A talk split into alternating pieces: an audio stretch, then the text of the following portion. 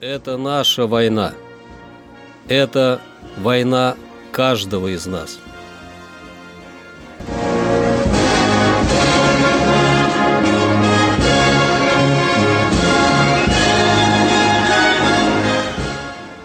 Проект информационного агентства «Регнум». Война.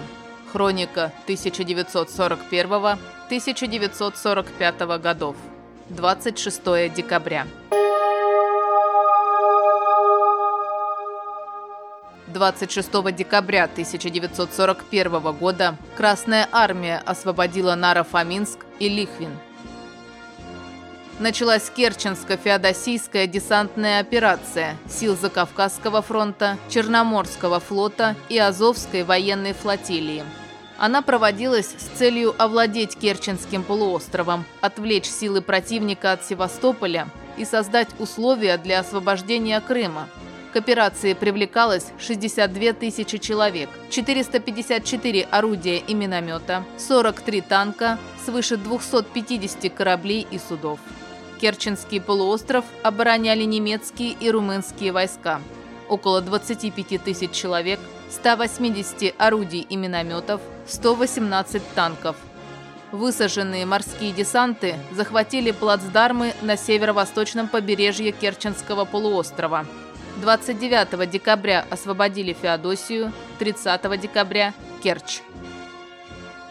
26 декабря 1942 года силы Сталинградского фронта выбили противника с рубежа у реки Аксай и заставили его отступить на юго-запад. 26 декабря 1943 года Красная армия повторно освободила город Радомышль в Житомирской области – 26 декабря 1944 года войска 2 и 3 украинских фронтов вышли к Дунаю в районе Эстергома, а также выдвинулись на правый берег реки севернее Будапешта. Силы противника в Будапеште и в лесах северо-западнее города оказались в окружении. Из письма старшины Красной Армии Исланова Смерть фашистам. Не бегите от них, товарищи. Перед сильными они – ноль. Из десяти человек осталось четверо. В окружении третий день. Боевое задание мы выполнили. Послали трех связных после разгрома эсэсовского полка. Знамя, много секретных документов. Мы прикрывали их отход. Расцветает. Немцы, целый батальон, окружили нас. Наша оборона крепка. Запасли много боеприпасов и оружия. Истинный герой, красноармеец Хабибула Ислямов, бывший воспитанник детского дома имени Чека в Петрограде, слесарь завода Севбель, призван к Зыл-Ординским горвоенкоматам. Он бил беспощадно, пока не был ранен. Вечером с Кузьминым привели двух немецких солдат, захватив их как языков. Они еще живые убедительно просят убить двух полковников. Называют себя коммунистами. Мы остались трое в живых. У нас по нескольку ранений. У всех течет кровь. Вот сейчас она залила мой левый глаз. Мы погибаем за Родину.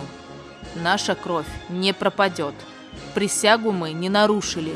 Мы, разведчики, выполнили свой долг перед Родиной. Прошу сообщить моим детям, а не в Ташкенте, что я погиб на поле битвы в неравном бою, храбро. Пусть они не забывают меня никогда. Они будут жить счастливо, без войн. Ислямов скончался. Это большая утрата. Он был не человек, а лев. Бесстрашный герой Родины, комсомолец. Вот только что тяжело ранило Ольховецкого, бывшего секретаря Невинского или Невянского горкома, он был бесстрашный большевик, агитатор нашего полка. Он умирает. Нас осталось двое. Немцы беспощадно сжимают кольцо. Перед амбразурами трупы вражеских солдат. Я кончаю писать. Кузьмин крепко сражается. Гитлеровских полковников я списал на тот свет. Наступает темнота. Фашисты кричат нам, обещают жизнь и многое другое, чтобы мы сдались. Двое пленных немцев рядовых просят, чтобы я им дал право воевать против своих. Кузьмин очень тяжело ранен. Без сознания. У меня три ранения. Сейчас задела пулей левый глаз. Течет обильно кровь. Немцам я развязал руки и доверил каждому по автомату. Они начали бить по своим. Я удивлен, они наши. Я одной рукой продолжаю писать в темноте. Перестрелка стихла. Опасная пауза. Блиндаж полон трупами. Жду. Последние минуты жизни. Декабрь 1941 года. Это наша война. Это война каждого из нас.